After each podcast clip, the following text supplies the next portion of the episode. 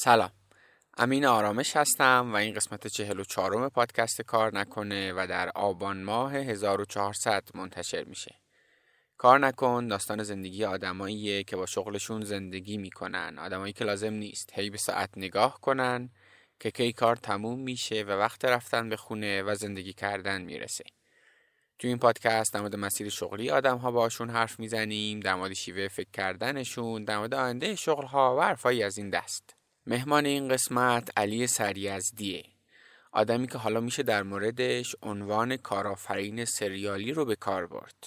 علی بنیانگذار دکتر دکتره. مجموعی که از صفر به همراه تیمش اونو ساختن و اونقدری ارزشمند شده که شرکت سرمایه گذاری برای خرید کلیه سهام علی تمایل نشون داده و اصطلاحا علی از اونجا اگزیت کرده و با جیب پرپول و کلی تجربه رفته برای ساخت کسب و کار بعدیش. جالبه بدونید که تیم اصلی دکتر دکتر از یزد کارش رو شروع کرده و تا مدت ها هم همونجا بودن و بعد از جذب سرمایه تازه به تهران مهاجرت کردن و کسب و کار بعدی خودش رو هم علی توی یزد داره راه میندازه. علی سریزدی تجربیات ارزشمندی در مورد مدیریت تیم و جذب سرمایه گذار داره که پیشنهاد می‌کنم از دستش ندید. علاوه بر اینها علی داستانگوی بسیار خوبی هم هست و مطمئنم از شنیدن داستان مسیر شغلیش لذت می‌برید.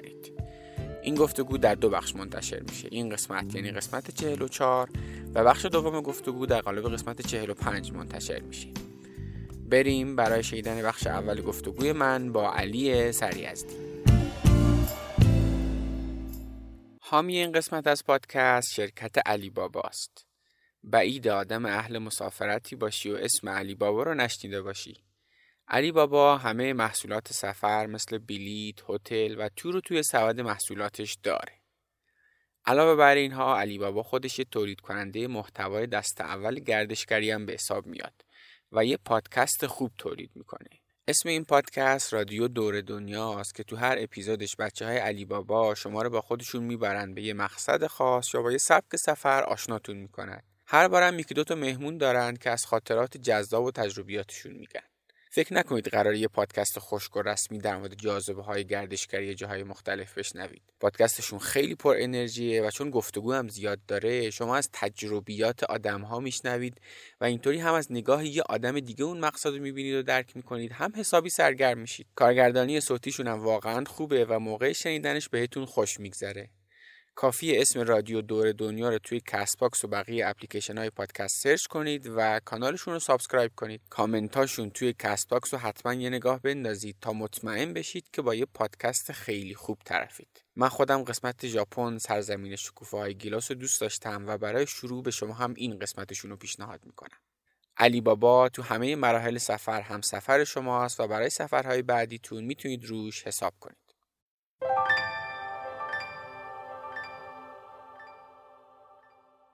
حامی این قسمت نرم افزار مدیریت مالی کسب و کار بیزیلیه. حساب کتاب تقریبا دغدغه همه کسب و کار هاست. با بیزیلی بدون داشتن دانش حسابداری مثل یه حسابدار تو محیطی ساده می‌تونید همه هزینه ها و درآمداتون رو ثبت کنید و همیشه حساب دخل و خرجتون رو داشته باشید.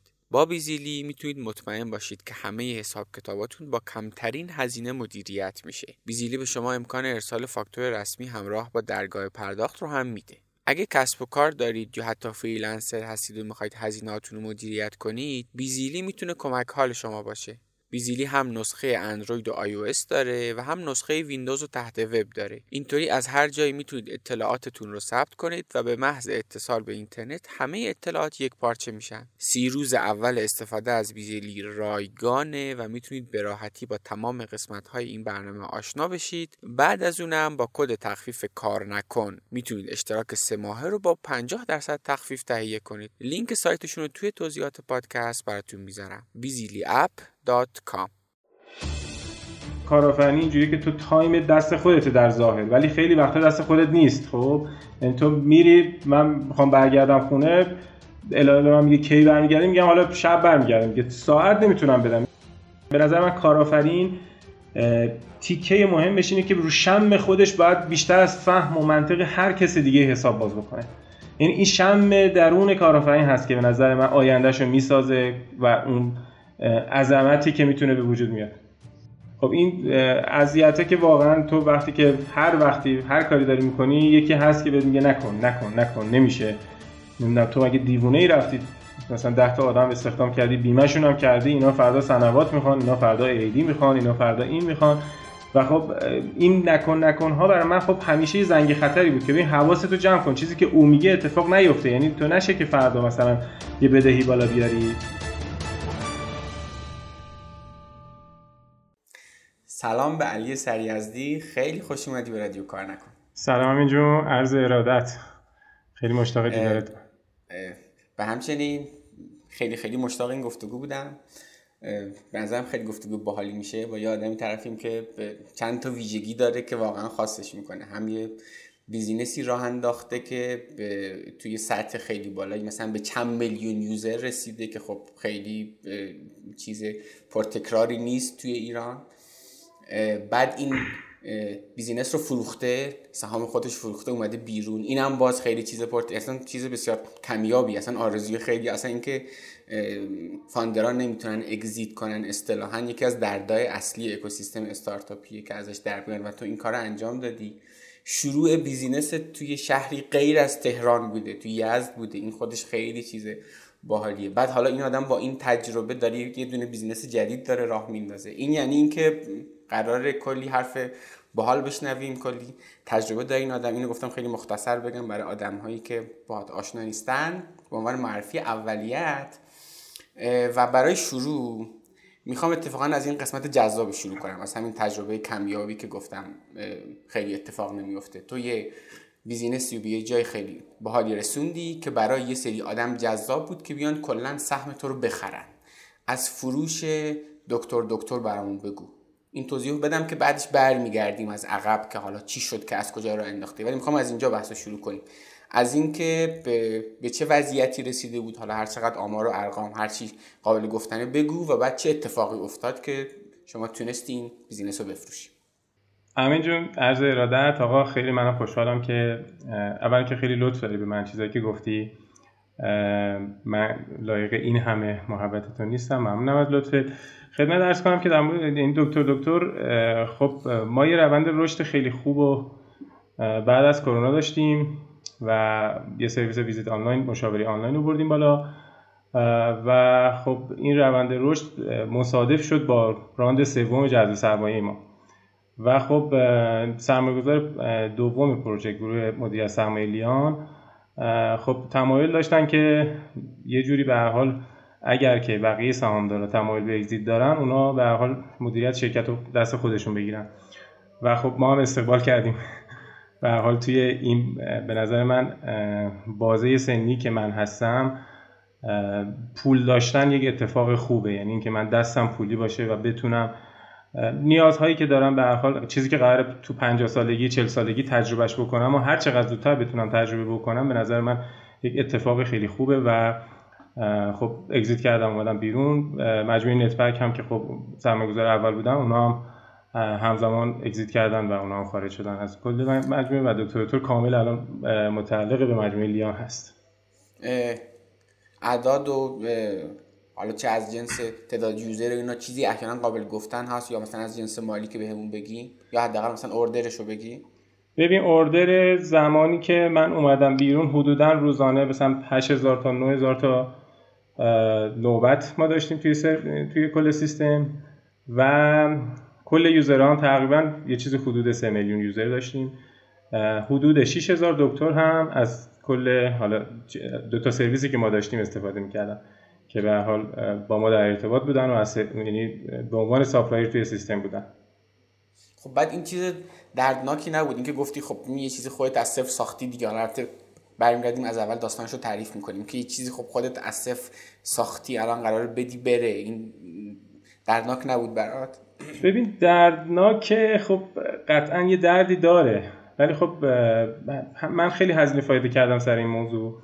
ضمن اینکه خب همیشه داستانهای این چنینی به این شیرینی که جلوی دوربین گفته میشه نیست دیگه. یعنی پشت پرده یه عالمه اتفاق هست که تو همه اونها رو باید در نظر بگیری و یه تصمیم بگیری. یعنی اگر قرار بود که من دکتر دکتر رو به سادگی نگه دارم به سادگی رشد بکنه همه شرایط فراهم باشه مثلا دو سال دیگه بشه ده برابر که من این کار نمی‌کردم. خب ولی من یه عالم چالش دیگر رو نگاه کردم و دیدم که در مجموع الان به صرفه هست که دردش رو بپذیرم. و اون پول رو بگیرم بیام بیرون از اون مجموعه. تا اینکه بخوام حالا سب بکنم تا کی که این اتفاق بخواد بیفته و اون مجموعه بخواد به شرایطی برسه که دوباره من بتونم اگزیت بکنم. درد قطعا که دردش من تا 5 6 ماه با دردش همراه بودم. اما خب درد شیرینی بود. خب یه جایی من یادم که با هم حرف می‌زدیم اون روز گفتی که یه جورایی شاید مجبور شدی که اینو بدی. این داستان جبره چی بود؟ یعنی چقدر این تصمیم خودت بود چقدر اینجوری بود که آقا مثلا تو دیگه مثلا نباید بشی. اصلا این فضا بود نمی‌دونم چقدر این قضیه قابل باز کردن. اگه خودت دوست داری این تیکشو باز کن. ببین اینکه نباید باشی واقعا خیلی سنگینه. یعنی اینجوری نبود که نباید باشی.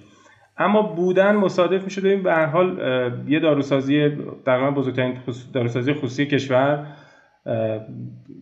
روی این پروژه بود دیگه. و حالا گروه مدیریت سرمایه لیان. خب اونا می‌خواستن یه پولی بریزن توی دکتر دکتر که خب اون پولی که می‌خواستن بیارن در توان ما حداقل شخص من نبود که بتونم اونجوری سرمایه اضافه بکنیم من تا یه جای خودم توی افزایش سرمایه شرکت می‌کردم و نه تا لولی که اونها می‌خواستن خب. و خب بقیه شرایط دست به دست هم داد که من برسم به این گزینه اگزیت کردن. یعنی این اگزیت کردن گزینه منطقی تری بود. نسبت به اینکه حالا تو بمونی سهمت بیاد پایین و حالا کلی اتفاق جانبی دیگه که باید تجربه بکنی نمیگم مجبور نبودم اما به هر حال اینجوری هم بگم که اگر هم خیلی شرایط نبود شاید این اتفاق نمیافتاد. می‌دونی؟ بذار جمعش کنیم. باشه باشه. باشه باشه. ازش رد میشیم. خیلی خوب. خیلی خوب. بریم برگردیم به اول داستانت. این که این آدمی که الان یه همچین بیزینس تا چند سال تعلیم من متولد 66 ام 34 سالمه. آره الان 34 سالته به قول خودت به, یه حجمی از پول رسیدی که شاید قرار بود 20 سال دیگه بهش برسی گفتی این پول برات جذابه و این اتفاق خوب برات افتاده که گفتن بسیار پیده کمیابیه. این آدم مسیر شغلیشو چطور شروع کرده؟ برگردیم به اولین تجربه های شغلی. حالا هر از هر جایی که خودت دوست داری شروع کنی شاید حتی مثلا از جنس درآمدم نموده نمی‌دونم هر چیزی که از جنس کار کردن و شغل بوده. از اونجا شروع کن تا بیایم آستاسته برسیم به اول دکتر دکتر رو برسیم به اینجا. ببین اولین تجربه شغلی من بنایی بوده کارگر بنایی. یعنی یه تایمی مجبور شدم که بابا خب بابای من خیلی پول به من نمی‌داد. و من یه جایی مجبور شدم یه تقریبا یادم بوده مثلا فکر کنم 200 هزار تومان پول نیاز داشتم که اون 200 هزار تومان رو بابا نداد و من 15 روز رفتم بنایی. حالا یادم نیست چند می‌گرفتم که برای اون 200 هزار تومان با اون 15 روز جور شد دیگه. اون اولین تجربه کار من فکر کنم کلاس مثلا چه سنی بودی اول دبیرستان بودم. بعد من همون موقع ها مثلا توی دوره دبیرستان تابستونا می‌رفتم جاهای مختلف هم جاهایی که کنجکاو بودم. ببینم چیکار می‌کنن روندشون چجوریه این کنجکاوی رو ارضا بکنم. همین که به حال بخشی هم پولش برام مهم بود. من تایپیست بودم توی عکاسی فتوشاپ کار بودم. پیک بودم باز توی همون عکاسی یعنی اول توی اون عکاسی پیک بودم. بعد پشت سیستم کار فتوشاپشون رو می‌کردم و اصلا فتوشاپ رو من توی همون عکاسی زمانایی که پیک بودم و بیکار بودم وای میستادم کنار دست فتوشاپ. کار فتوشاپ رو اونجا یاد گرفتم و خیلی فتوشاپ و خفن همین الان هم خیلی از کارام با فتوشاپ پیش میره. بعد خدمتت عرض کنم که طلا کار کردم تایپ و کار کردم. کار مختلف رو توی تابستونا مثلا بعضی وقتا یه تابستون من دو تا کار انجام می‌دادم. حالا یا دو شیفت یا تک شیفت. یکی از کارهای جذابی که می‌کردم توی یه هفته نامه کشوری بود اون وقت دفترشون توی یزد بود هفته نامه 77 بعد من اونجا تایپیست بودم و کم کمک با PageMaker و سری برنامه دیگه صفحه آرایی می‌کردم براشون و کل کارهای مجل یعنی کل کارهای هفته نامه من میبستم براشون رو پیش میبردیم. در خب اولین جایی که الان مثلا اگه نگاه خب این تجربه پراکنده که مال همون شغلای تابستونی دوران نوجوانی بوده چیزهای مختلف رو تجربه کردی. اولین کاری که خب خیلی مثلا جدی تر شد و مثلا رفتی و یه زمان زیادی اونجا موندی یا احیانا خودت مثلا یه کاری راه انداختی مال کی بود؟ زندن اینم بگو درست چطور بود؟ یعنی مثلا می‌رفتی کار می‌کردی مثلا موضوع درست چطور بود؟ ببین من تا سوم راهنمایی معدلم بالای 19 و 80 بود. از دبیرستان یک افت عجیب غریب مثلا از دبیرستان یهو اومد 17 16 15 و سال آخر فکر می‌کنم با 4 5 تا تجدیدی من به زور رفتم بالا. و اصلا درس رو بیخیال شدم. تقریبا دبیرستان درس رو تقریبا ول کردم. خیلی خیلی ضعیف شدم. بعد اول تجربه کار جدی که گفتی من سال پیش دانشگاهی با یکی از همکلاسیام یه تایپ و تکثیر کوچولو زدیم به اسم همکلاسی.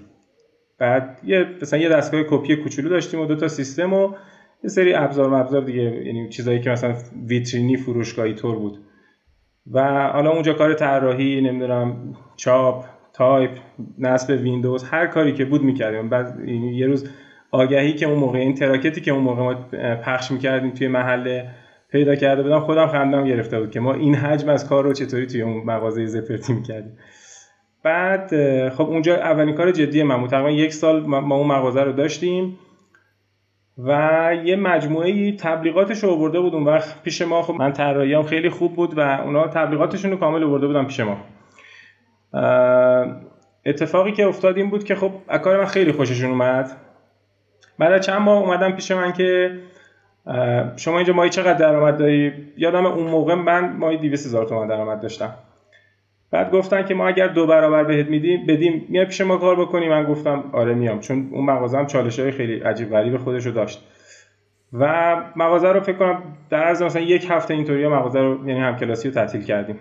و من رفتم پیش اون مجموعه مشغول به کار شدم. حالا اونا کارشون چی بود؟ اونا رفته بودن ترکیه یه الگویی رو از ترکیه برداشت کرده بودن در مورد سرویس ماشین های سنگین.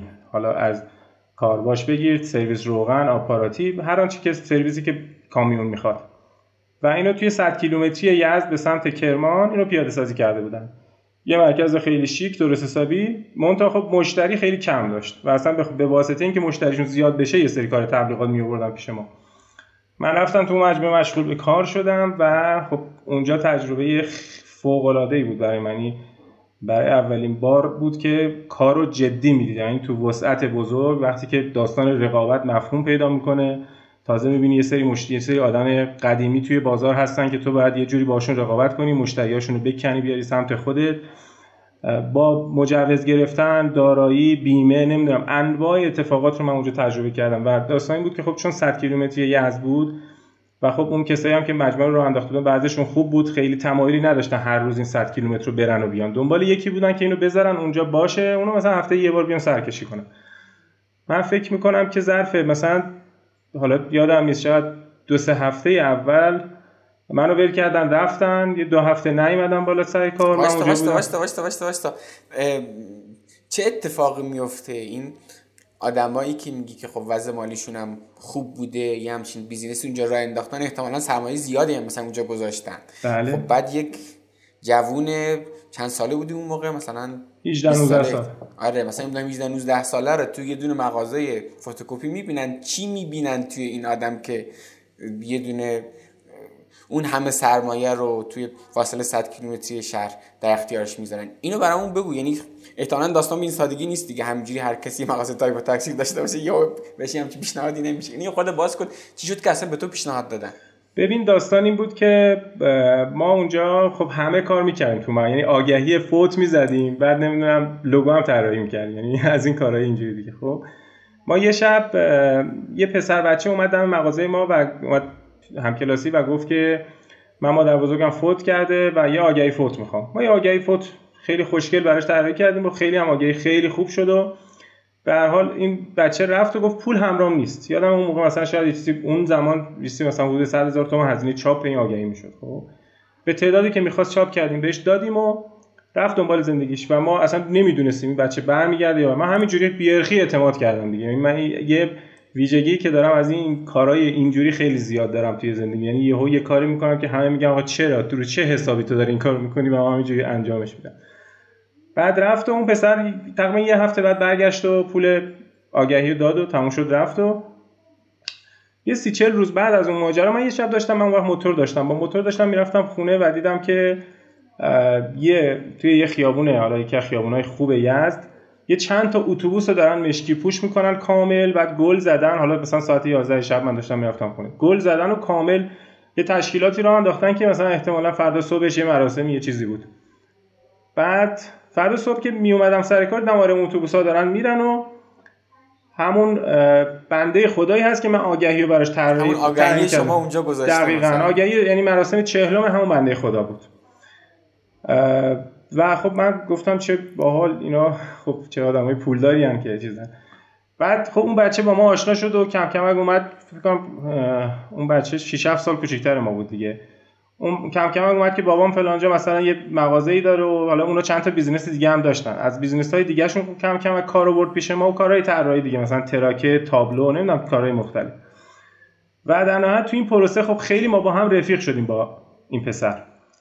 در نهایت خب این می‌رفت خونه به حال بچه تو سن و سال تعریف می‌کرد. ضمن اینکه باباش هم از کارهای ما خیلی خوشش اومده بود خب. و مهمتر از همه اینها اونا دنبال آدم قابل اعتماد بودن. یعنی بیشتر از اینکه حالا کار طرف خوب باشه یا هر چیز دیگه دنبال آدم قابل اعتماد بودن که بهش اعتماد کنن مجموعهشون رو بسپرن دستش. فارغ از حالا تجربه. بعد خب این شد که یه روز باباش اومد دم مغازه و گفت که یعنی این پیشنهاد رو داد و شروع کرد توضیحات دادن و من گفتم باشه بیام کارتون رو ببینم. رفتم کار رو دیدم و گفتم آه اوکی. بعد مامانم هم خیلی سختش بود. من پسر بزرگ خانواده‌ام بعد اون مجموعه 100 کیلومتر دور از یزد بود. من باید می‌رفتم میموندم. مثلا دو هفته یک بار یه روز میومدم یزد دوباره برمیگشتم و خب این خیلی شرایط سختی بود. اما برای قبول کردم و تقریبا این سربازی بود برای من دیگه.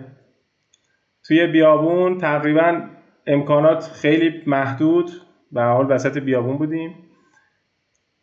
ببین این, ببین این یه چیزی بزن. به نظرم علی از اون رد نشیم. این یه چیزیه که به نظرم شاید خیلی کم در موردش گفته شده. مثلا به آدم خب خیلی گفته میشه آقا برید مهارت یاد بگیرید مهارت نرم مهارت سخت هرچی اینا. ولی اینکه یک انسانی باشید که بشه بهتون اعتماد کرد شاید خیلی گفته نشده و شاید خیلی مثلا چی بگم خیلی از جنس تو، توی لایه سطحی از جنس تکنیک نیست. یعنی بالاخره اون آدم با اون همه تجربه با اون همه سرمایه تا یه حدی آدم شناس هم بوده دیگه. آره.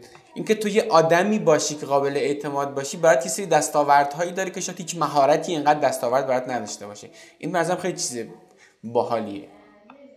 موافقم آره. من نمی‌دونم چرا. من, من الانم واقعا این اتفاقی که هست حتی خب از دلم از وجدانم اینجوریه که واقعا هم به آدم ها خیلی اعتماد می‌کنم. من به شکل احمقانه اعتماد می‌کنم. واقعا یه جای احمقانه است ولی من اعتماد می‌کنم خب؟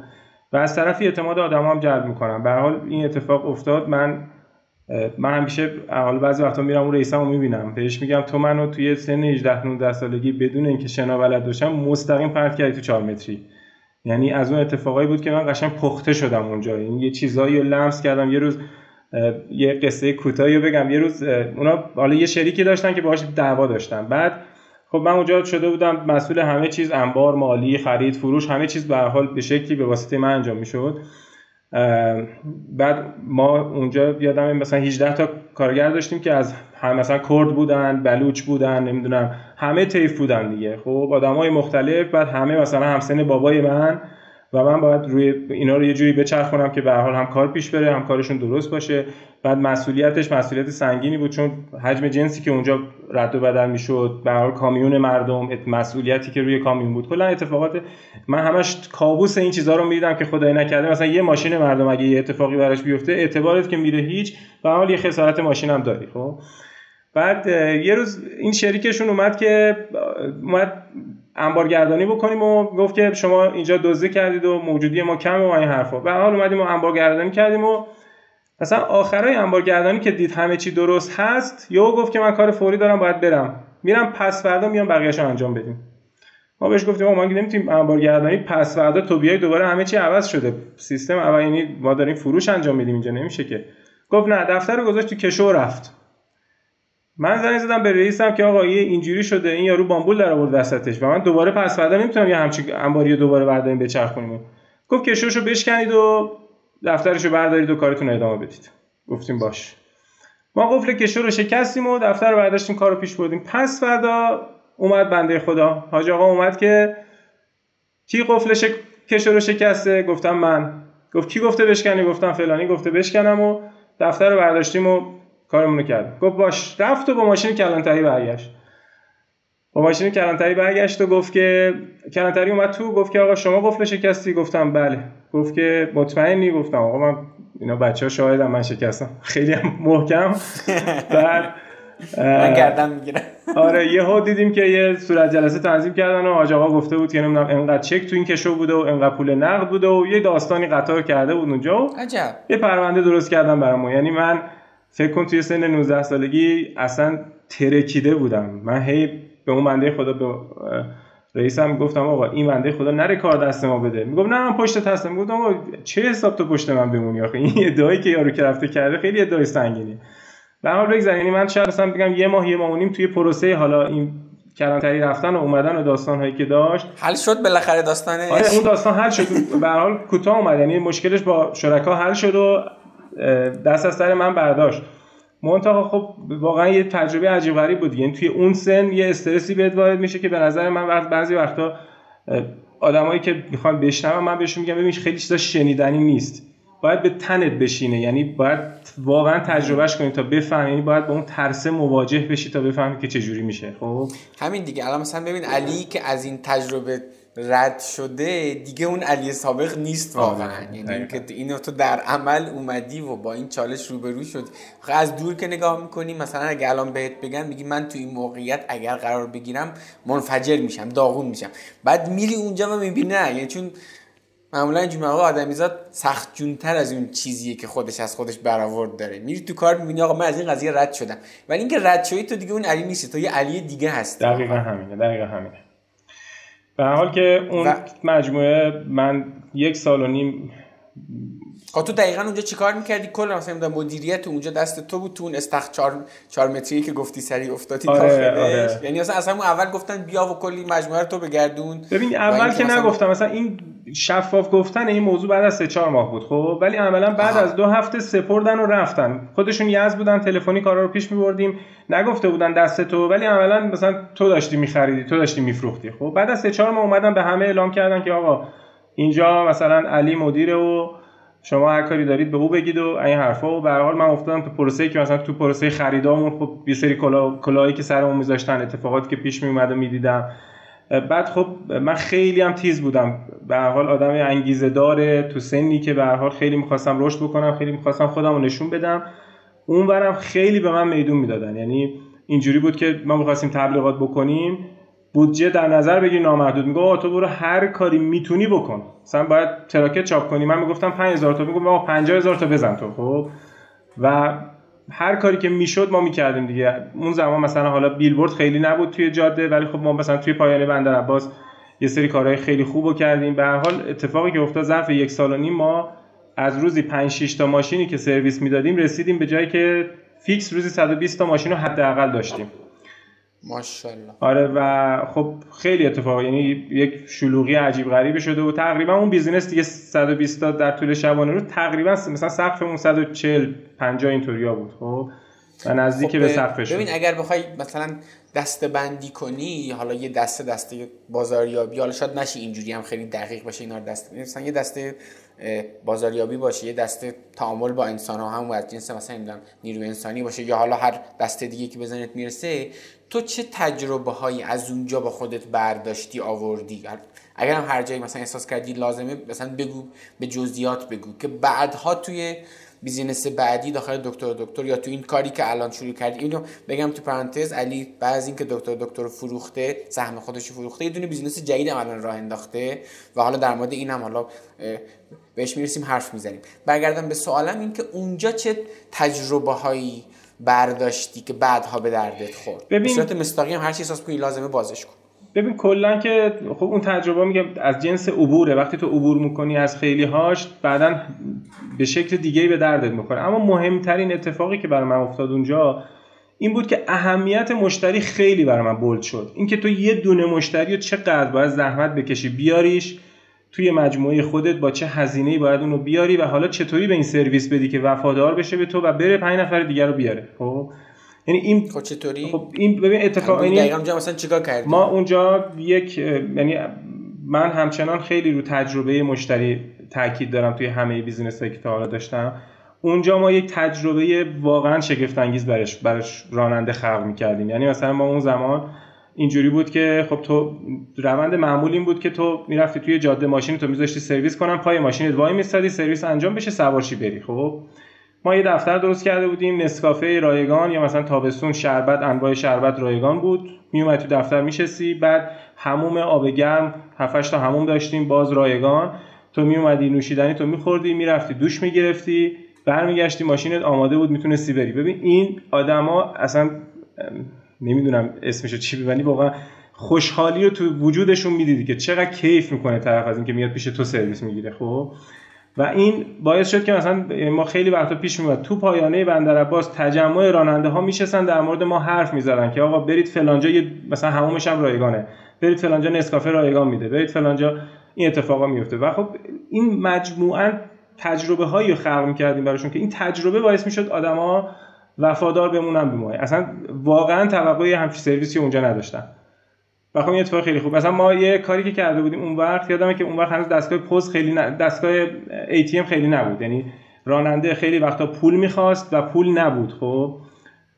بعد ما یه کاری که یه, یه تنخواه جداگانه داده بودیم دست یکی بچه ها و با به اضافه یه کارتان خب. که طرف میاد اونجا ما ATM نداریم. اما تو هر مقداری که بخوای کارت بکش من پول میشمارم بهت میدم. یعنی من نقش ATM رو بازی می‌کنم برات. حالا که وسط بیابونی و ATM نیست من به ATM تو هستم خب؟ و خب اینا اینا مجموعه کارهای ریزی مثل این. و اینا هم از دل همین در میاد دیگه. تا با اون مشتری نشینی باش حرف بزنی مثلا نمی‌فهمی که یعنی تو مثلا اونجا میگی سرویس اصلی من اینه که ماشین تو رو سرویس می‌کنم خب؟ یا قطعه نیاز داشته باشی بهت میگم. ولی وقتی میشینی پای حرف مشتری با اون پرسونا باش حرف می‌زنی تازه می‌فهمی این یک نیاز جنبی دیگه ای داره که سرویس مستقیم من نیست. اما اگر اینو بدم میاد میشه کفتر جلد من. حتی تازه میشه اون کفتر جلدی که میره با بقیه کفترام حرف می‌زنه در مورد من و خودش مشتری میاد. اتفاقا اینو من قبل از تو با حمید محمودزاده داشتیم حرف می‌زدیم که اونم خیلی به نظرم گفتگوی خیلی باحالی شد. یه دونه از اونم همینو می‌گفت. آره دقیقا. اونم همینو می‌گفت می‌گفت که ببین از نظر من ما چیزی به اسم مارکتینگ به اون معنا نداریم. کار اصلی ما اینه که یه سری مشتری super satisfied داشته باشیم. اینا فوق راضی باشن و تو وقتی یه همچین محصولی بسازی که قطعا این از دل شناخت درست مشتری میاد تا اون رو درست نشناسی نمی‌تونی همچین محصولی باش خلق کنی. این خودش بازاریابی هم هست این خودش مارکتینگ هم هست. یعنی تو داری مشتری رو فوق راضی می‌کنی این خودش میره جاهای دیگه هم حرف می‌زنه و تو یه جورایی موقع خلق محصول همزمان داری بازاریابی هم می‌کنی و این خیلی چیز باحالی. نظیر این کار. اصلا به نظر من خودم خودم به وجد میام وقتی این اتفاق میفته. یعنی وقتی که می‌بینم این تجربه اینقدر خوب می‌تونی مردم رو شگفت زده بکنی یعنی این تجربه براشون شگفت انگیز هست برای من خیلی خوشاینده. تعاملت با آدمای اونجا چون الان مثلا من خودم رو تصور می‌کنم تو همچین فعال من یه گاراژی میاد تو ذهنم که مثلا اینجوری مثلا چند تا غرفه داره میان اینا. بعد اون جنس آدم ها به نظر میاد فضای زمختی باشه.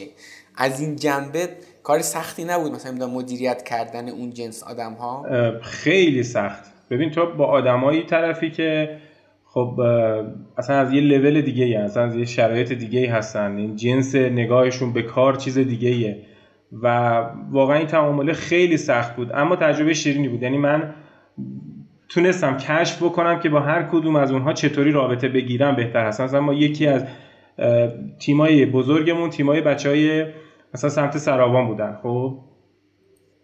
بعد خب اون اونا یه اکیپ بزرگم بودن یه اکیپی که بعضی وقتا تهدیدآمیز بود دیگه. یهو میدی که مثلا این گروه اگه با هم برن تو یهو مثلا می‌خوری زمین لنگ میشی. خب همین تجربه رو ما بعدها توی فنی دکتر دکتر هم خیلی داشتیم. خب بعد خب خیلی سخت بود که تو بتونی اونها رو متقاعد بکنی که کارشون رو دقیق درست انجام بدن. اون تجربه‌ای که تو می‌خوای به مشتری منتقل بشه و انواع بازیایی که تو اون وسط هست. اصلا فکر کن یکی میره آویزون مشتری می‌شد انعام بگیره. چه می‌دونم؟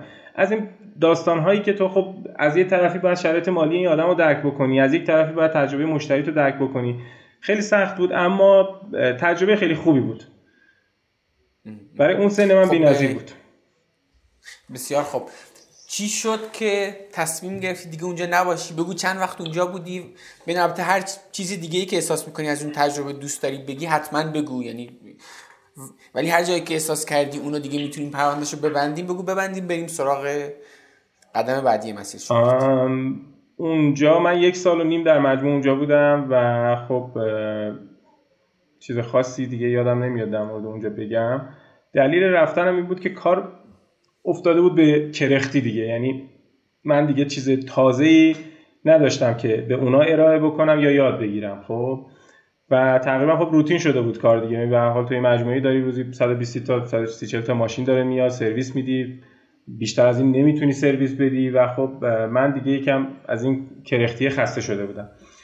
بعد یکم هم شرکا خب با هم دعواهایی رو داشتن که بعضی وقتا پای من بیخودی میره وسط اون دعواها و اتفاق عجیبی بود. یه خاطره شیرین دیگه هم از اونجا دارم. من همچنان این تیکه تیکه کلام هم هست. بذار یه دفعه اینم بگم.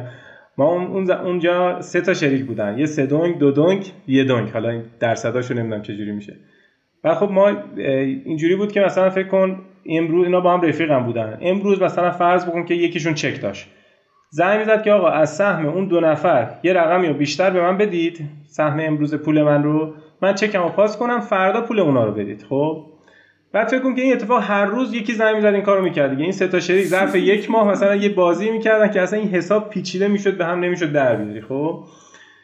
بگذاریم سر ماه ما میشستیم و حساب و کتاب می‌گفتیم آقا ببین این تیکش دیگه گم شده. این تیکش رو انقدر تو هم تو هم کردیم این حساب رو که ما نفهمیدیم چی شده.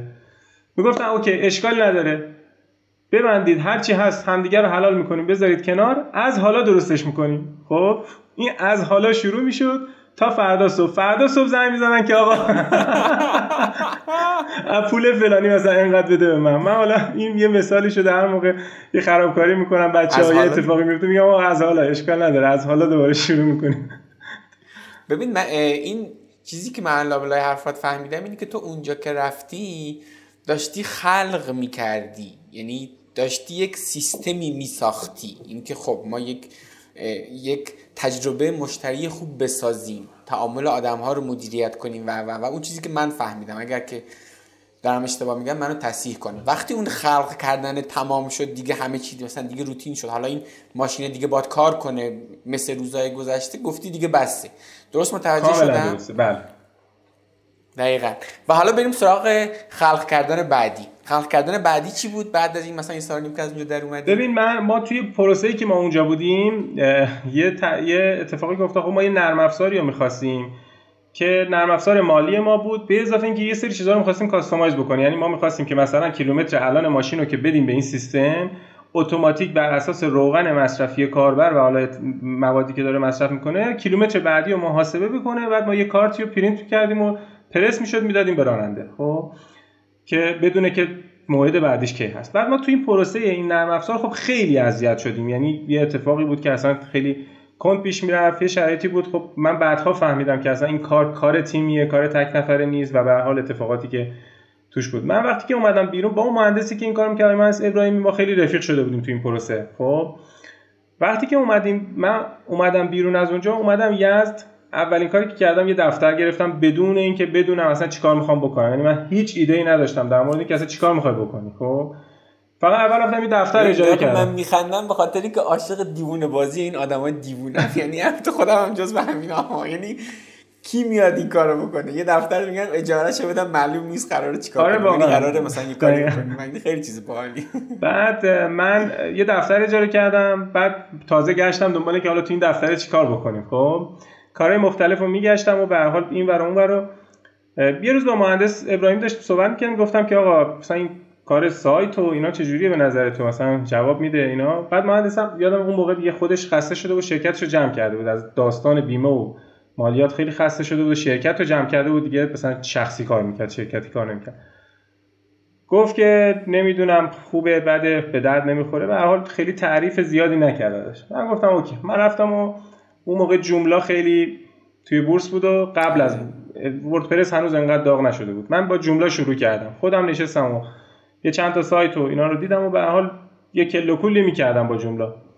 با جمله شروع کردم و یه شرکت طراحی سایت زدیم. اصلا یه سایت های مسخره اول طراحی کردیم که نگو. مونتا یک تفاوت فاحشی که سایت های ما اون موقع با بقیه داشت این بود که چون من فتوشاپ کار بودم قبلش دیزاین رو میفهمیدم به حال طراح بودم سایت های ما خیلی سایت های شیک بود. یعنی خیلی سایت همون خوشگل بود. خب حالا اون موقع سال 87 هنوز خیلی گرافیک توی سایت ها خیلی باب نبود. یعنی سایت ها خیلی ساده تر از الان بود. ولی برای ما اون وقت خیلی یهو کارمون گل کرد. یعنی ظرف 4 5 سال خیلی اسم چیزمون هم پازل بود. شرکت پازل خیلی گل کرد توی یزد. ما پروژه های خیلی خفن رو گرفتیم. بعد اینجوری شده بود که مثلا اگه یه پروژه خ... هر بالا یه کارخونه معروف توی یزد می‌خواست سایت بزنه حتما یه جا یه استلام از ما می‌گرفت خب؟ و تو اون پروسه خیلی کار خوب پیش رفت تا رسیدیم به سال 92 تنها بودی تو این فرایند چیز نه. همکارانی داشتی؟ یه هم شریک داشتم یعنی ما تو اون پروسه بذار این تیکشو میس کردم. یعنی یادم رفت بگم. ما قبل از اینکه بریم سراغ طراحی سایت من یه دو سه ماه تو این پروسه به فکرم زده بود که چون توی یزد همیشه داستان فروش و بازاریابی یک مسئله اساسی بود یعنی یه سری آدم بودن که جنس داشتن نمی‌تونستن اینا رو بفروشن خب؟ حالا بعد من به فکرم زد که ما این شرکت ما بیام مثلا این سرویس رو بدیم به جاهایی که می‌خوان محصول بفروشن. یه دو سه تا محصول رو پیدا کردم یه شرکت مواد غذایی بود. توی تهران بود یه شرکت تولید قطعات خودرو توی اصفهان بود. ما اینا رو گفتیم که آقا یه سری جنس نمونه برای ما بفرستید ما اینا رو توی یزد برای شما میفروشیم. خب؟ و اونجا با یه خانمی آشنا شدم خانم سپرنیا که هنوزم با هم خیلی رفیقیم. ایشون اومد که به عنوان یعنی کسی که قراره با هم توی فروش کار بکنیم اومد به مجموعه ما اضافه شد به پازل. فکر کنم کمتر ده 15 روز من گفتم آقا ما شریک شیم با هم. چون که واقعا ترسم این بود که این آدم بره از اینجا. میترسیدم که از دست بدیم یه همچین آدمی. و ما شریک شدیم. خب ایشون وضع مالیش هم خیلی خوب بود. یعنی اون وقت من هیچی نداشتم و خب ایشون خیلی خیلی وضع مالیش خوب بود. ما شریک شدیم با هم و فکر کنم تا از یعنی از 87 تا 93 اینطوریا ما با هم شریک بودیم. تا قبل از دکتر دکتر تقریبا با هم شریک بودیم. دیگه از اونجا یکم اختلافاتمون زیاد شد و دو تا دو تا تیکه شد. یه شرکت طراحی سایت بود یه شرکت چاپ و تبلیغات پازل بود که ما اون وقت چاپ و تبلیغات هم کار می‌کردیم. ادامه بدم؟ آره دیگه بگو که اون داستان هر شرکت بزرگی هم می‌خواست توی یزدیدون سایت بزن از شما حتما یه استعلام می‌گرفت و این کار طراحی سایت افتاد رو غلطه. آره افتاد رو غلطه. ما هر سال توی جشنواره وب یه سری کار داشتیم کارهای کارهایی که میومد جشنواره بالا. چند سال رتبه گرفتیم توی جشنواره. خب اینا خیلی اتفاقات خوبی بود. سالهای آخر رنج قیمتیمون رو یا اصلا یه دو سه برابر افزایش دادیم که باز اون یه تجربه خیلی خوب بود. شاید بگم تجربه بدی نباشه که ما خب میترسیدیم همیشه یه قیمتی بدیم که مشتری بپره خب؟ بعد یه جایی با دامادمون یه کلکلی داشتیم سر اینکه اون می‌گفت که آقا شما قیمت رو بیارید بالا و سرویستون رو بیاید متمرکز کنید سرویس بهتر بدید به مشتری کمتر ولی خب پولتون رو چند برابر بگیرید که حداقل حاشیه سودتون خوب باشه. من می‌گفتم نمیشه. اومد پیش من گفت که آقا شما بیا. من برای سه ماه کل خرج های شرکتتون رو خودم از جیبم میدم. لطفا کار ارزون نگیر. اصلا هر کی میاد قیمت رو یه لولی به پایینتر شما قیمت ندید. چیکار داری؟ شو من خرجشو میدم دیگه. تو چیکار داری؟ فوقش سه ماه کار نمی‌گیری. گفتم این قبوله. بعد ما دو سه ماه طول کشید که این پروسه پیش دمشگر واقعا خوب آدمی هم چه آدمی رو داشته آره باشه آخه این دقیقا مسئله خیلی ها هست. یعنی حالا خصوصا اونایی که اصطلاحا دارن از جیب دارن خرج می‌کنن هی دارن در میارن میرن جلو. همیشه این دغدغه است که نکنه سر ماه نتونم حقوق پرسنل بدن مثلا نکنه سر ماه پول نشته باشن و همین باعث میشه که نتونی شاه ماهی بگیری. همیشه با این ماهی کوچیکا داری کار می‌کنی در که کلی شاه ماهی هست اون بیرون که تو نمی‌تونی دقیقاً دقیقاً. ما من یکی خوش یعنی خوش شانسی های من این بوده که خانم سپهنیا و دامادمون آقای قدیری کنار من بودن همیشه. یعنی من دو تا بازو داشتم که اینا به هر حال هم پولشون هم فهم business شون این دوتا جاهایی که من خیلی دیگه تو مرز نابودی بودم یهو به کمک من میومد به ما تو اون سه ماه وایسادیم پروژه نگرفتیم پروژه ارزون و پروژه های توپل شروع شد نرم نرم. یعنی شاید بگم از وسط های ماه دوم شروع شد. پروژه‌ای که توپل بود پول نقدش مثلا 50 درصدش نقد بود بقیه‌اش نمی‌دونم زودتر پاس می‌شد. به حال یه شرایط خیلی خوبی. و پازل افتاده بود روی یه ریتمی که خیلی خوب پیش می‌رفت. ما حالا من یه تعبیری دارم اینجوری مقبول بخشید میون کلامت میگم آدم وارد بازی بزرگتران میشه. می‌دونی؟ یعنی از قبل هی داره مثلا کوچیک کار می‌کنه. مثلا الان تو همین حوزه طراحی چون آخه ما هم یه برهه کار طراحی سایت سئو می‌کردیم قشنگ همینه ها می‌بینی مثلا اونی هم که داره قرارداد ده برابر تو داره قیمت میده. همین کاری تو داری انجام میدی مثلا داره انجام میده ها. شاید مثلا به قول تو یه خورده دورچینشو مثلا داره بیشتر می‌کنه و اینا. ولی تو حالا یا جرأتشو نداری یا بار نمی‌خوره یا هرچی تو نمی‌تونی شاه ماهی بگیری ولی اون داره این کارو می‌کنه. آره. ولی تو باید به این قدرت ذهنی برسی. خودتو باور کنی بگی آره مثلا من می‌تونم یه بخش خیلی مهم میشه اینجاست که خودت اول خودتو باور کنی. آره، آره. من می‌تونم شاه ماهی دقیقا موافقم با آره. ما توی پازل تا سال 93 و 4 اینطوریا تقریبا حدود 200 تا سایت زده بودیم. حالا آمارش الان یادم نیست. توی این پروسه ما سه تا بیمارستان خوب توی یزد سه تا بیمارستان معروف داره مجیبیان سید و شهدا و مرتاز.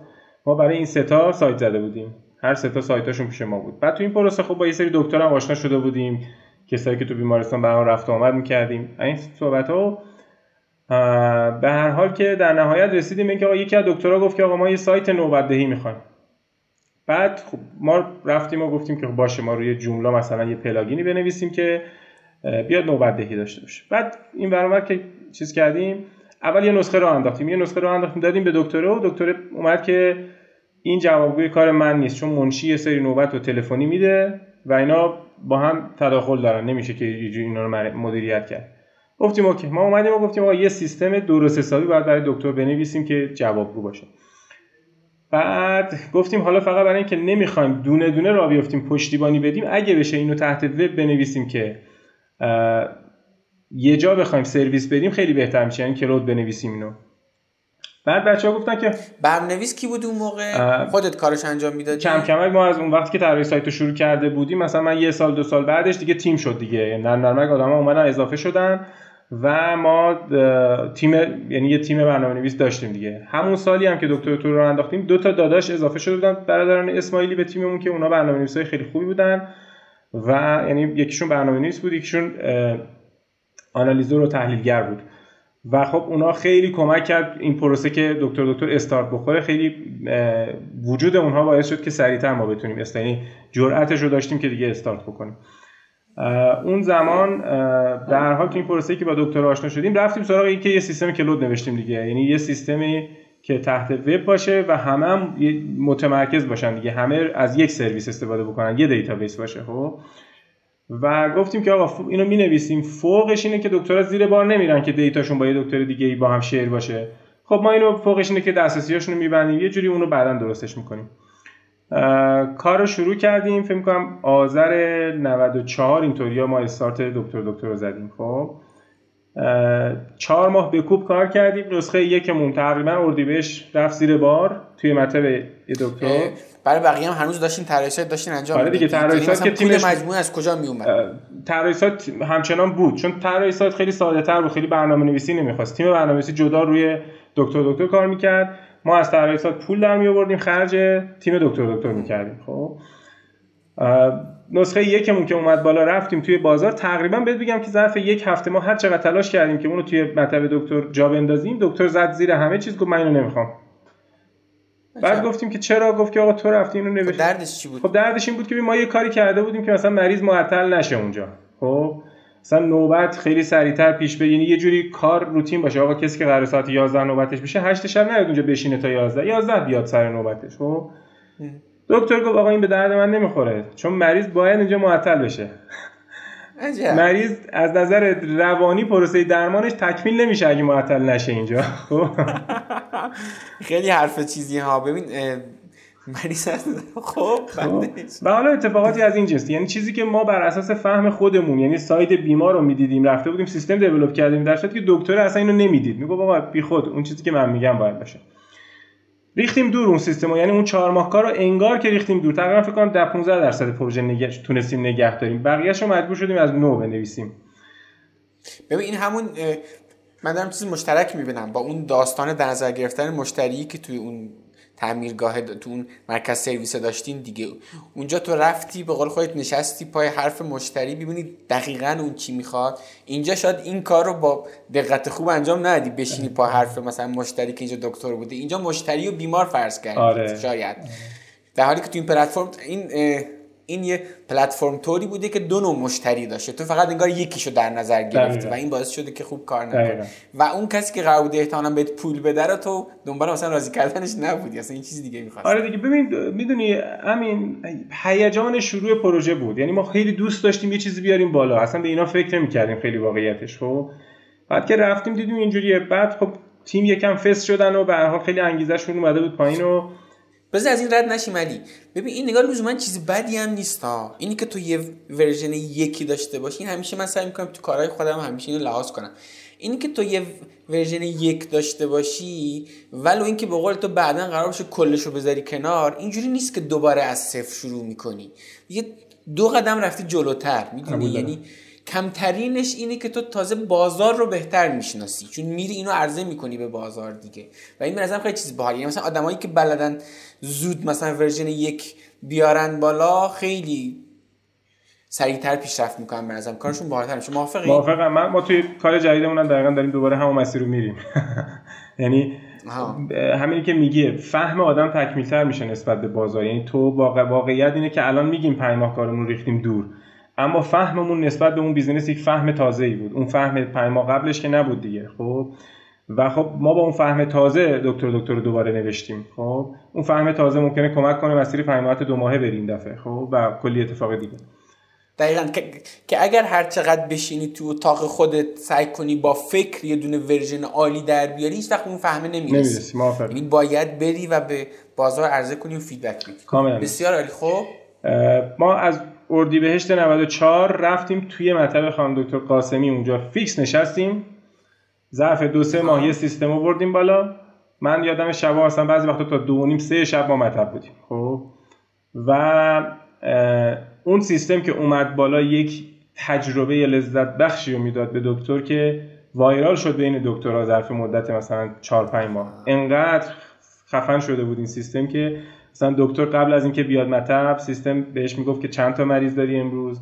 بعد می‌رفت مطب بعد می‌دید که آقا چند نفر بیرون تو صف نشستن. حسابداریش شب اس میاد که آقا امروز درآمدت اینقدر بوده. پرونده بیمار داشت بیمه داشت. همه چیزهایی که نیازهایی که دکتر داشت رو ما آورده بودیم توی یه سیستم اتوماسیون طور خب؟ و, و این دکتر هم می‌رفت با بقیه همسنفاش مثل همون رانندهایی که می‌رفتن مثل با بقیه همسنفاشون حرف می‌زدن. اینم می‌رفت حرف می‌زد. آره حالا این اینجا یه تیکه داره که تیکه باحالی بود. یه یه توضیح بدم که اون وقت ما یه سیستم تلفن گویا هم گذاشته بودیم که منشیا با اون سرویس افتاده بودن تو زمین ما. یعنی منشی انقدر دوست داشت که دیگه این زنگ خور تلفن تموم می‌شد. میشست اینجا بازی می‌کرد نوبت داشت خودش ثبت می‌شد و این خیلی تجربه خوبی برای منشیا بود.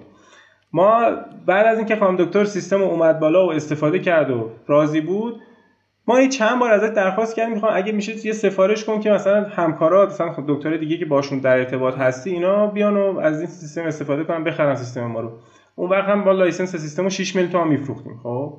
که باز اینم یه تجربه خفن بود برای ما. یعنی اون زمان چون دیدی نداشتیم یه قیمتی رو گذاشته بودیم سرش هم اصرار داشتیم واقعا هم دکتر پول می‌داد بابتش خب که ما اینو هنوز الان که الانه باید بعد از مثلا 5 6 سال گذشته زمان هنوز توی تهران این پول گرفتن از دکترها سخته ولی ما توی یزد این پول رو می‌گرفتیم خب. چون خیلی میگم عین همون تجربه عبوریه که تو طراحی سایت داشتیم اینجا هم همون تجربه رو داشتیم. خانم دکتر بعد چند بار که من پیگیری کردم دیدم ایشون اصلا معرفی نمی‌کنه. یه روز رفتم مطبش رو گفتم آقا من این کاری با دارم. رفتم و کارش که تموم شد گفتم خانم دکتر مشکلی هست نارضایتی هست اگه دردی هست بگو ما پیگیری بکنیم. گفت همه چی عالی خیلی خوب. گفتم چرا معرفی نمی‌کنی آخه؟ مثلا نمیگی این سیستم رو بخرم. گفت این سیستم خیلی خوبه. کار من خیلی راحت کرده. نمی‌خوام کار بقیه اینقدر راحت بشه.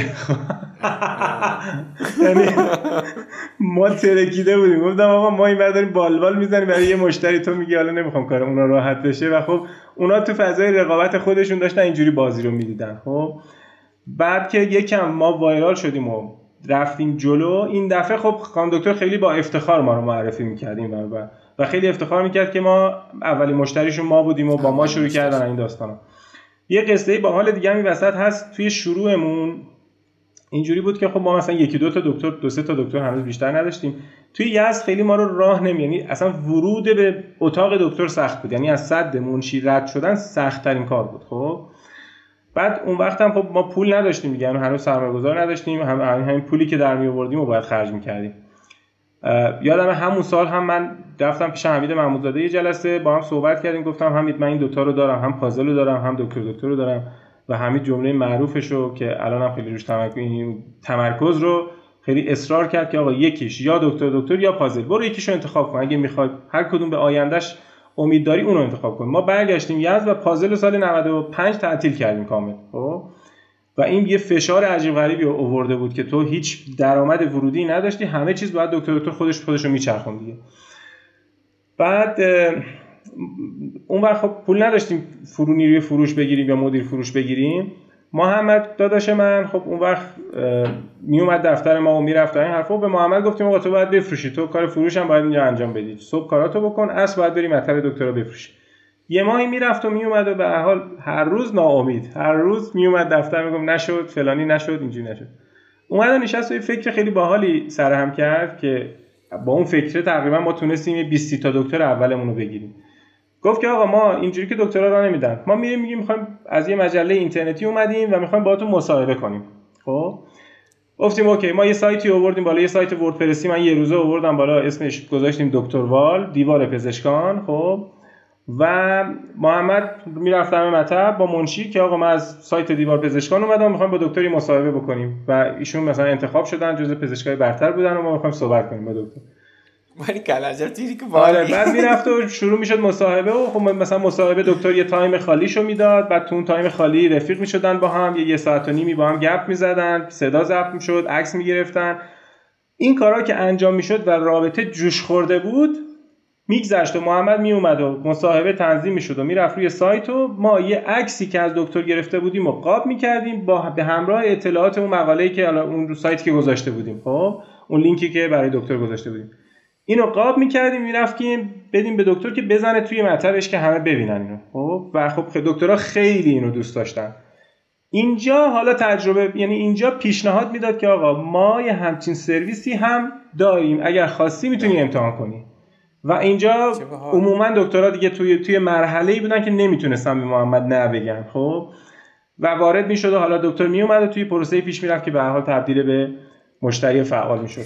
ببین ببین نگاه من دارم فکر می‌کنم که این البته فکر کنم تو خیلی قسمت های پادکست هم بودش حرف زدیم. خوب اینجا دوباره تاکید کنیم.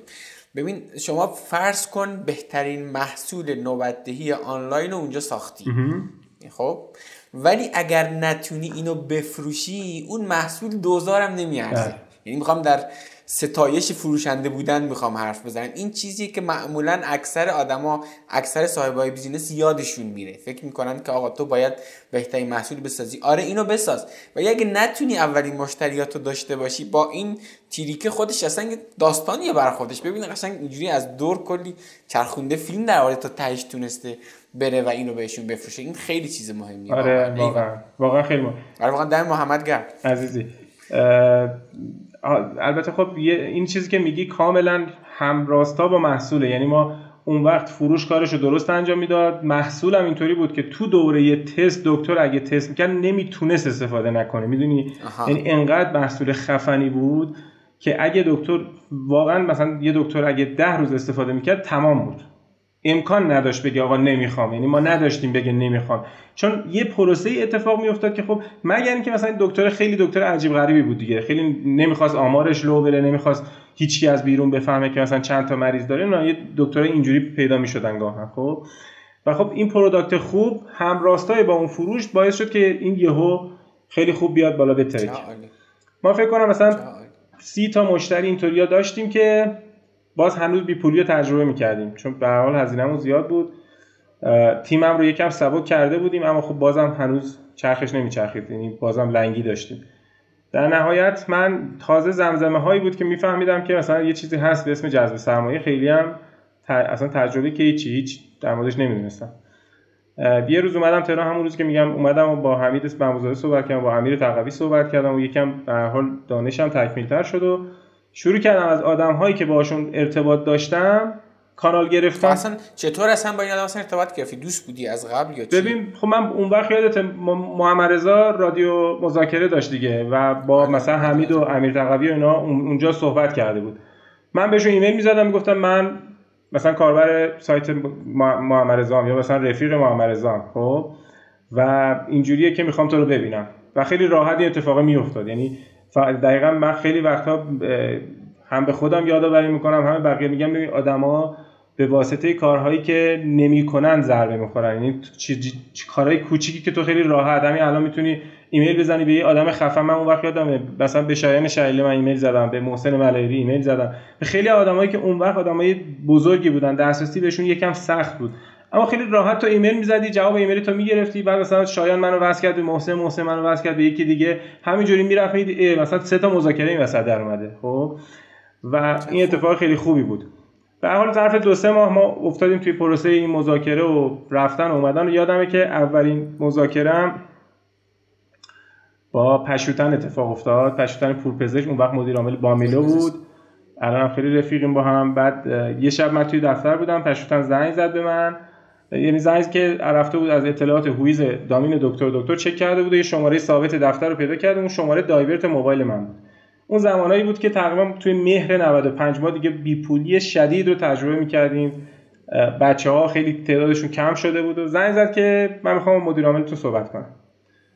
بعد قبلش هم خودشون معرفی کرد. بعد حالا گفت پشوتن پور پزشک من چند روز قبلش یه ایده پردازان یه برنامه کلید تولید می‌کرد که چند روز قبلش با پشوتن و رامتین منزیان یه گفتگویی داشتن که اصلا برنامه مخصوص اونا بود. بعد من اون برنامه رو دیده بودم قشنگ یعنی پشوتن رو مثلا به فاصله یک هفته میشناختم که آقا این آدم کیه و چقدر مثلا آدم بزرگیه. یه زنگ زد یه نفر از من پشوتن پورپزشکم می‌خوام مدیر عاملتون صحبت کنم. گفتم که مدیر که الان ایران نیستن. بعد چند روز دیگه میان و من میگم باتون ارتباط بگیرم. بعد گفتم داداشمه ولی خب میگم باتون ارتباط بگیره بعد من حالا تو این چند روز از فضولی داشتم میمردم که پشوتن چیکار داشته که حالا زنگ زده به ما مثلا می‌خواد چی بگه؟ بعد زنگ زدم و اون وقت تازه اسنپ یعنی خود سرویس اسنپ تازه راه افتاده بود و خود اون آی, آی جی تازه داشت سر شکل می‌گیره دفترش هنوز ونک بود.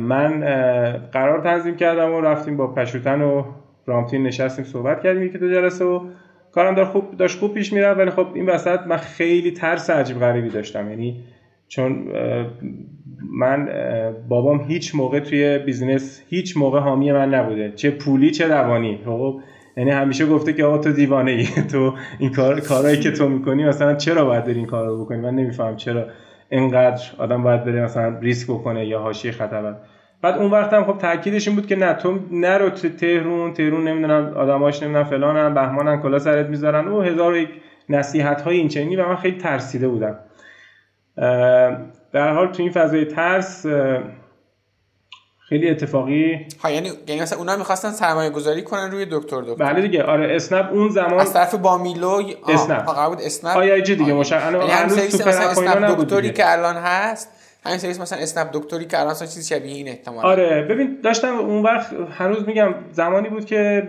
اون سرویس اسنپ تریپ اسم قبلیش چی بود؟ چی چی پین؟ پین تا پین. پین تا آره پین تا پین بود. بعد خیلی پراکنده بود. هنوز نه super app بود و خیلی اسنپ هنوز اون اوایلش بود خب. ولی اونا چون فرصت رو دیده بودن می‌خواستن رو حوزه‌های مختلف سرمایه گذاری کنن که اون وقت اصلا سرمایه گذاری هم نکرد اسنپ. یعنی وارد حوزه سلامت نشد اسنپ خب. بعد ما جاهای مختلف اون وقت همینجوری میگم از همین جاهایی که لینک گرفته بودیم جاهای مختلف من هی می‌رفتم مذاکره دیگه. مثلا از تو الکامپ همون سال ما یک غرفه از اون غرفه کوچولوهای مثلا یه متری گرفته بودیم. من و محمد و امیر محمد شیخ نجات ستایی توی غرفه وای میستادیم هر ستا روپوش پزشکی پوشیده بودیم کروات زده بودیم.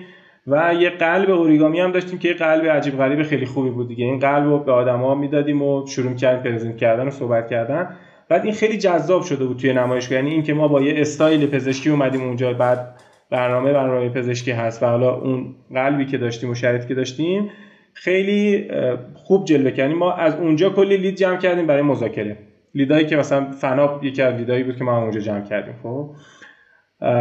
حال توی پروسه پیش پروسه‌ای که پیش رفتیم من همه اونها رو ترس داشتم که آقا اینا سرمایه‌گذاری می‌کنن حق ما رو می‌خورن می‌برن. ترونیا قراره آره، مثلا آره. پول به بدزدن دقیقاً. آره خب حالا فکر می‌کنی اگه قابل گفتنه توی پرانتز اینم باز کن که چرا بابا اینجوری بود فازش؟ که یعنی اصلا این کارایی که می‌کنی کلا اصلا به درد نمی‌خوره و بگو الان چه جوریه اوضاعش مثلا نوع نگاهش چطوره. ببین سیستم کارمندی دیگه یعنی اون حاشیه. امنی که توی کارمندی براش ایجاد میشه مثلا خب توی سیستم کارآفرینی اینجوریه که تو تایم دست خودت در ظاهر ولی خیلی وقتا دست خودت نیست خب؟ یعنی تو میری من می‌خوام برگردم خونه الهه من میگه کی برمیگردی میگم حالا شب برمیگردم. میگه ساعت نمی‌تونم بدم. میگم این ساعت بدم می‌دونم بعد قول میشم دیگه. حالا نیم ساعت این برابر یه ساعت این ممکنه بشه. بعد بابا سیستم کارمندی اینجوری که ببین تو دو و 25 دقیقه وای میسی سرویس سوارت می‌کنه از اون ور می‌دونی که مثلا 6 و فلان دم خونه ای دوباره. خب؟ این خیلی سیستم متفاوته دیگه. اون آدم اصلا آستانه تحملی همچین بازی رو نداشت. هیچ موقع. و ترجیحش این بود که میگو آقا حالا یکم راحت طلب هم هست بابای من. یعنی می‌گفت که آقا دنیا انقدر ارزش اینو نداره که تو اینقدر خودتو بابا آتیش بزنی. من اینو بگم که بابام هنوز بابام من پسر اول خونم دیگه. یعنی با بابا 25 سال اختلاف سن داریم. تقریبا الان 60 سالشه بابا. هنوز موبایل نخریده. و اینجوریه که ساعت 8 شب میره میخوابه خواب سر جاش همه چیز یعنی یه زندگی مرتب روتین خیلی استاندارد غذا سر جاش نمی‌دونم نون نون با کیفیت فلان رو بخرم بخورم این کار رو بکنم. و خب توی اون چارچوبی که بود یعنی توی lifestyle ی که او برای خودش تعریف کرده که آقا من موبایل چالش داشتن واقعا کار دیوانگیه واقعا دیوانگیه. چه کاری آدم بره چالش خلق کنه برای خودش. خب بعد این تعامله اذیت کننده نبود برات؟ چون اینکه خب بالاخره نست بالاتری همچین فضای متفاوت ذهنی داشته باشن؟ ببین اذیت کننده که خب خیلی اذیت کننده بود. اما خب عامل تشویق اینم بود که من ادامه بدم. آها. که اصلا ثابت کنم که یه جور دیگه هم آره آره دقیقا دقیقا. خب این اذیته که واقعا تو وقتی که هر وقتی هر کاری داری می‌کنی یکی هست که بهت میگه نکن نکن نکن نمیشه. نمی‌دونم تو اگه دیوونه ای رفتی مثلا 10 تا آدم استخدام کردی بیمهشون هم کردی اینا فردا سنوات می‌خوان اینا فردا ایدی می‌خوان اینا فردا این می‌خوان. و خب این نکن نکن ها برای من خب همیشه یه زنگ خطری بود که ببین حواستو جمع کن. چیزی که او میگه اتفاق نیفته. یعنی تو نشه که فردا مثلا یه بدهی بالا بیاری. آینه عبرت آره دقیقا دقیقا. از طرفی هم خب من واقعا این ویژگی رو یه جاهای خیلی زیاد داشتم یه جاهایی هم جلوتر که میریم نداشتم که باختمش. اونم این بوده که رو حس خودم رو احساس خودم خیلی حساب باز کردم تا منطق دیگران. می‌دونی؟ این خیلی مهم. به نظر من کارآفرین تیکه مهم اینه که رو شم خودش باید بیشتر از فهم و منطق هر کس دیگه حساب باز بکنه. یعنی این شم درون کارآفرین هست که به نظر من آیندهش رو می‌سازه و اون عظمتی که می‌تونه به با این توضیح که این شم یک یک چی بگم هوس نیست یه احساس لحظه ای نیست. این شم مجموعی از تجارب گذشته است که داخل ناخودآگاهت هست. اینجوری نیست که بگی حالا همینجوری. من فکر می‌کنم که مثلا چه می‌دونم در آینده اتفاق میفته همینجوری. نه یه چیزایی پس ذهنت هست به خاطر تجربه. از یه فهمی میاد دیگه. به هر حال تو مجموعه نوع بودن یه شکلی هست که اون فهمی که تو داری منجر به شدنش میشه احتمالا. ما یه زمانی محمد سال 95 و 6 اینا شاید کمتر. اوریگامی رو شروع کرده بود خب. بعد من خودم آدمی که همیشه بابام به من می‌گفته نمیشه و بعدم میومد من به محمد می‌گفتم نمیشه. نکن. اوریگامی چیه که تو داری میری دنبالش خب؟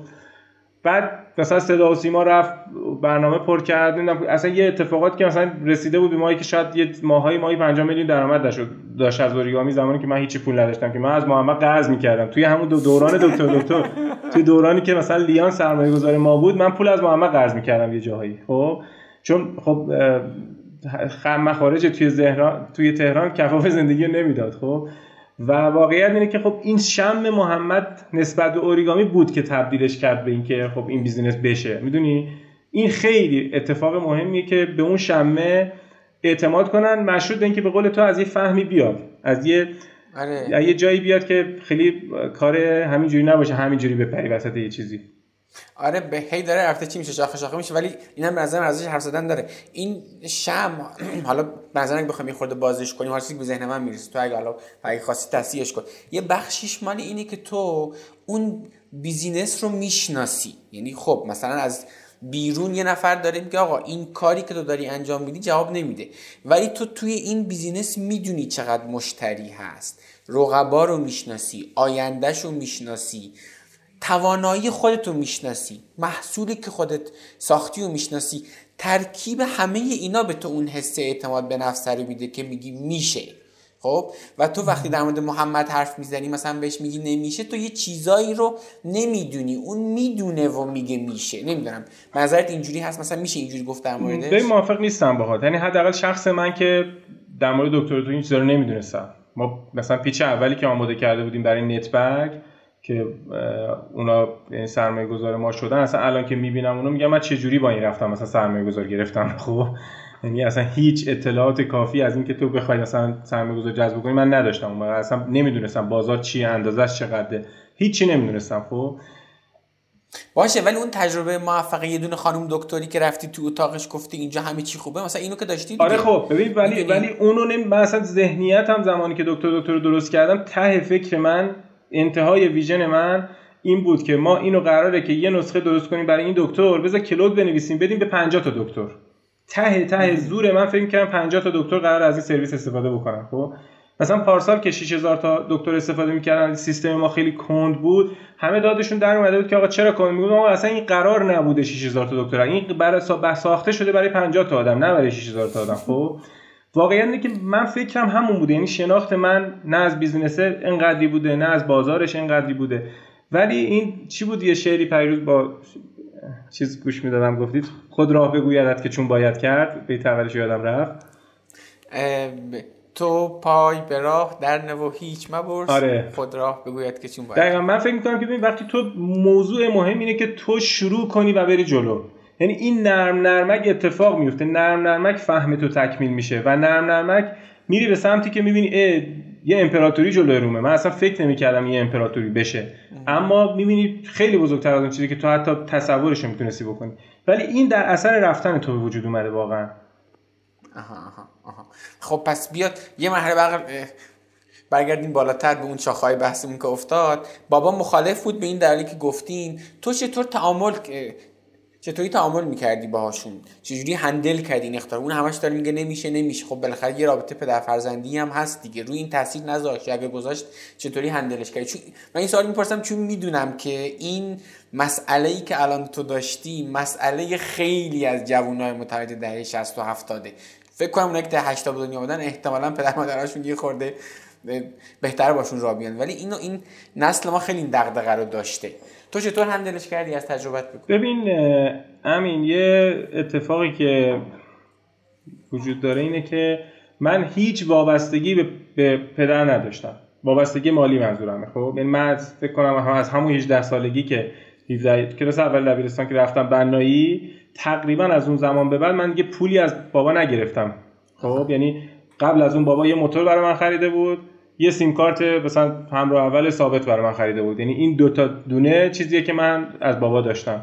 از اونجا بعد هیچ وابستگی مالی نداشتم. خب این باعث می‌شد که خب من حتی اگر هم مخالفتی می‌خوام بکنم حرف خودم می‌خوام وایسم پرقدرت باشه برام. یعنی خب زورم می‌رسه بگم آقا نمی‌خوام اون کارو بکنم. می‌خوام برم کاری دوست دارم بکنم. پول خودم می‌خوام برم آتیش بزنم. خب یعنی این تیکه به نظر من خیلی باعث می‌شد که من داریم مثلا تو آشناهای ما بچه هایی که یعنی کسایی که همسن منن حالا یا با باباشون کار می‌کنن از باباشون پول می‌گیرن این تو دوستان من دارم دیگه خب؟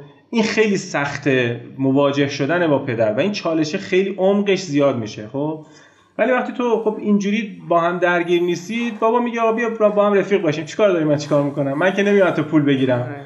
نمیگم بیا پاسکا مثلا زامن من شو بیا من از پاسکا بیار بیرون که یه کاری می‌کنم شما نگران نباش بذار من کارمو بکنم به شرط اینکه جواب میده خب؟ واقعا هم اینجوری بود که ما تا قبل از اینکه اصلا راند اول سرمایه دکتر دکتر رو بگیریم هیچ کس باورش نمی‌شد که یعنی کسی حاضر بشه پول بده بالا دکتر دکتر. یعنی واقعا شرایط اینجوری بود.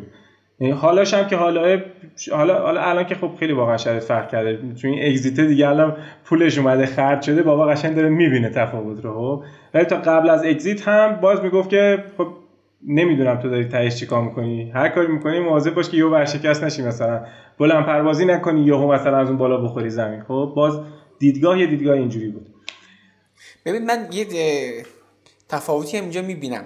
توی اون نسل همین خیلی از جاها این ترسایی که در اون آدم ها هست در قالب این اینی که من با این کار مخالفم داره خودشو نشون میده. توی اون نسل ورشکست شدن به این معنا بود که خود تو طرف کل زندگیشو از دست می‌داد طبقه اجتماعیش تغییر می‌کرد. کلا پدیده شکست خوردن چون اکثر business ها از جنس تجارت و اینا بود و شکست خوردن واقعا شکست خوردن بود یعنی واقعا نابود شدن بود. ولی توی این نوع business های ما شکست خوردن اونقدی دردناک نیست. نمی‌دونم چقدر با این قضیه موافقی. من فکر می‌کنم این یه خورده تفاوت کرده. آقا تو یه تهش این بود که دیگه حقوق بچه رو مثلا نداشتی بدی مثلا برای مثلا یکی دو ماه دیگه. خب می‌گفتی آ برین دنبال کارتون دیگه. فوقش 100 میلیون قرض مثلا داشتید دیگه. یعنی خیلی شکست به اون معنای عجیب غریبی این به نظر این فرق اساسی این نوع business های بر بستر اینترنت که خیلی سرمایه عجیب غریبی نمی‌خواد. تو فقط حقوق یه سری آدمو داری میدی. یعنی بخش اعظم هزینه حداقل تو قدم اول اینجوریه. با این موافقم با این تا اندازه موافقم. آره. ببین این واقعیت اینه که این خب خیلی اثرگذار هست نسبت به قدیم. خب از طرفی خب من فکر می‌کنم که جنس ما هم یعنی مثلا من شخصا فکر می‌کنم اگه اون وقت زن و بچه داشتم اصلا نمی‌تونستم اون کارو بکنم. می‌دونی تو وقتی که یه رهایی داری که بابای من چرا میره تو حاشیه ام میره ریسک نمی‌کنه؟ چون سه تا چهار تا بچه داره زن داره زندگی داره اصلا نمی‌تونه اجازه ریسک کردن نداره اون آدم خب؟ و اون داره با عینک خودش بازی رو برای تو میچینه در که بازی برای تو اینجوری نیست. بازی برای تو اینجوریه که تو آزادی میگه آقا اوکی صفر میشم اصلا گیرم که منفی میشم دیگه. وای میسم درستش می‌کنم. ولی او اصلا فرصت صفر شدن که هیچی. فرصت اینو نداره که بخواد این اتفاق بیفته. چون سر ما عقبه دیگه. می‌دونی چی میگم؟ من یه زمانی با بابای اختلافی داشتم. من سال 89 اینا 88 9 اینا بود. خب؟ یه موتور من خیلی علاقه شدید به موتور داشتم همیشه. بعد یه موتور هوندای 250 بود که من می‌خواستم اینو بخرم. بعد موتور اون وقت قاچاق بود کامل. سند نداشت مدرک نداشت هیچی. تو یه سویچ تحویل می‌گرفتی. اگه فردا صبح یکی می‌برد اینو دستت به هیچ جا بند نبود. پلیس هم اگه می‌گرفت که حالا خودت هم موتور تو که می‌برد هیچ خودت هم یه داستانی برای درست می‌کردن. من نمی‌خواستم این موتور رو بخرم. بابا الا ولا که نه. مخالف شدید که اصلا تو میری تصادف می‌کنی موتور تو می‌گیرن اینجور میشه. همه سناریو رو برای من خون. من فردا رفتم موتور رو گرفتم. خب؟ و فکر کنم مثلا دو سه ماه من اون موتور رو داشتم و خب سوار می‌شدم قاچاقی. بعد بابا من کرده گفت این موتور حق نداری تو خونه ما بیاری. من می‌رفتم موتور رو میذاشتم خونه داییم خونه اقوام شب از اونجا مثلا با یه موتور دیگه باید برم خونه خودمون خب. ولی من اینجوری بودم که آقا من توی الان مثلا 25 سالگی من این موتور رو می‌خوام. پولش هم دارم بخرم. من نمی‌فهمم چرا نباید بخرم. چون مثلا زمین بهتره رشد می‌کنه آیندهش بهتر است چرا باید برم زمین بخرم؟ من ممکنه دیگه اصلا مثلا 5 سال دیگه نخوام موتور رو و ترجیح همین الان تجربه کنم ازش رد شم تا اینکه بمونه یه جایی تو دلم و بعدا نفهم. خب اصلا بابای من به همچین دیدی به زندگی نگاه نمی‌کنه. آفرین. می‌دونی؟ خب این تیکه تیکه خیلی مثلا یه خورده اینکه مثلا رد داستانو بگیری می‌بینی ریشش به تفاوت نگرش کلا به کل زندگیه. یعنی تو شاید یه جوری دیگه ای داری نگاه می‌کنی به زندگی اونا یه جوری دقیقا دقیقا. آره آره. این قسمت پادکست رو هم شنیدید. در جریانید که کار نکن کانال یوتیوب هم داره. اگه تا حالا فقط گفتگوها رو گوش می‌دادید حالا می‌تونید ویدیو این گفتگوها رو هم توی کانال یوتیوب کار نکن ببینید. لینکش رو توی توضیحات پادکست براتون گذاشتم و البته با جستجوی خیلی ساده داخل یوتیوب می‌تونید کانال یوتیوب کار نکن رو پیدا کنید. اینستاگرام به کار نکنم دریابید. اونجا با استوری کردن قسمتی که دوست داشتید می‌تونید کار نکن رو به دیگران معرفی کنید. البته یادتون نره حتما بنویسید چرا از اون قسمت خاص خوشتون اومده. ممنونم از حامیان این قسمت مجموعه های بیزیلی و علی بابا. و ممنونم از شما که کار نکن رو میشنوید. به من لطف دارید. برام کامنت می‌ذارید. حقیقتا با دیدن هر دونه از کامنت های شما من کلی کیف می‌کنم و انگیزه می‌گیرم که این راه رو ادامه بدم. دمتون گرم که کار نکن رو هم میشنوید و هم به دیگران هم معرفی می‌کنید. امیدوارم شما هم داستان کار نکن خودتون رو بسازید و یه روز شما مهمان کار نکن باشید و از داستان شما بگید.